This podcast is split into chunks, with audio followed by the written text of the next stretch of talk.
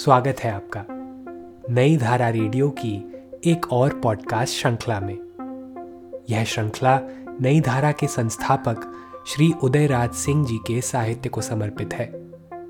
इस पॉडकास्ट में आप सुनेंगे उदयराज जी द्वारा लिखी कहानियां, संस्मरण व लेख। सुनना ना भूलें नई धारा रेडियो पर। कवि रमन शतायु हों।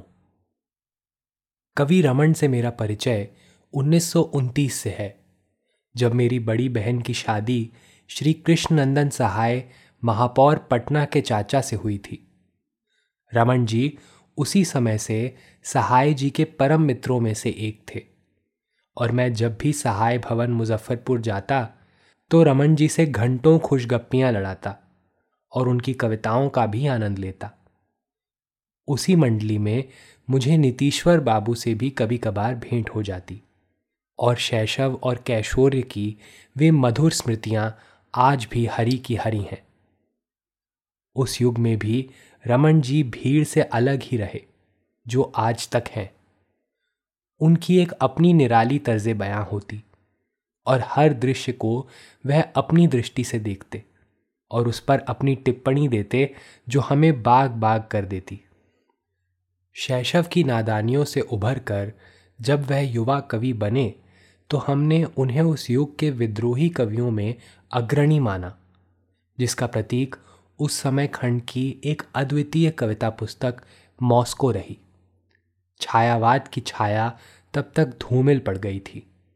पौरुष के कवि दिनकर आकाश में छा गए थे। गीतकार नेपाली के गीत और बच्चन की मधुशाला हर एक की जबान पर थी। उस समय मॉस्को का प्रकाशन एक अद्भुत घटना थी। इस युवा कवि के तान तेवर से सभी सहम गए। एक ओर गांधीवाद की जीवन कला और दूसरी ओर मॉस्को की बुलंदी। मेरे पिता स्वर्गीय राजा राधिका रमन प्रसाद सिंह उस पुस्तक के बड़े हिमायती थे और अक्सर जब वे सूर्यपुरा में अपने मित्रों के साथ बैठते तो खूब झूम झूम कर उसकी पंक्तियों को सुनाते और कहते, ज़माना बदल रहा है, ज़मींदारों के दिन अब गिने चुने रह गए। कविता में भी अब विद्रोह की भावना जाग उठी। फिर रमन जी ने कविता के साथ ही साथ उपन्यास भी लिखना प्रारंभ किया, कहानियाँ भी लिखीं और उनकी हर रचना में वही विद्रोही जीवन जाग पड़ता। सामाजिक राजनैतिक अन्यायों से जूझते, खोखली परंपराओं की ईंट से ईंट बजा देते और नक्कालों का ऐसा पर्दाफाश करते कि उन्हें तन ढकने का एक गज कपड़ा भी नहीं मिलता। जो उन्हें ना समझ पाए उन्हें अश्लील साहित्य के लेखक कहते।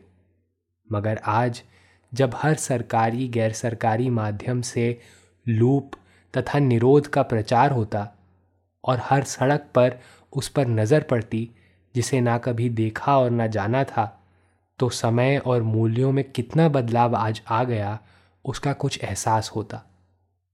साहित्यकार रमन जी ने हिंदी के भंडार को खूब भरा है और आज भी गतिशील हैं, लिखते चले जा रहे हैं। यह गर्व की बात है। मैं उनके शतायु होने की प्रभु से प्रार्थना करता हूँ और आजीवन साधनारत रहने की कामना करता हूँ। इस पॉडकास्ट को सुनने के लिए आपका धन्यवाद। हम आशा करते हैं कि हमारी यह प्रस्तुति आपको ज़रूर पसंद आई होगी। अन्य पॉडकास्ट्स, वीडियो इंटरव्यूज़ आदि के लिए नई धारा को सभी सोशल मीडिया प्लेटफॉर्म्स पर फॉलो करें। जल्द ही आपसे फिर मुलाकात होगी। धन्यवाद।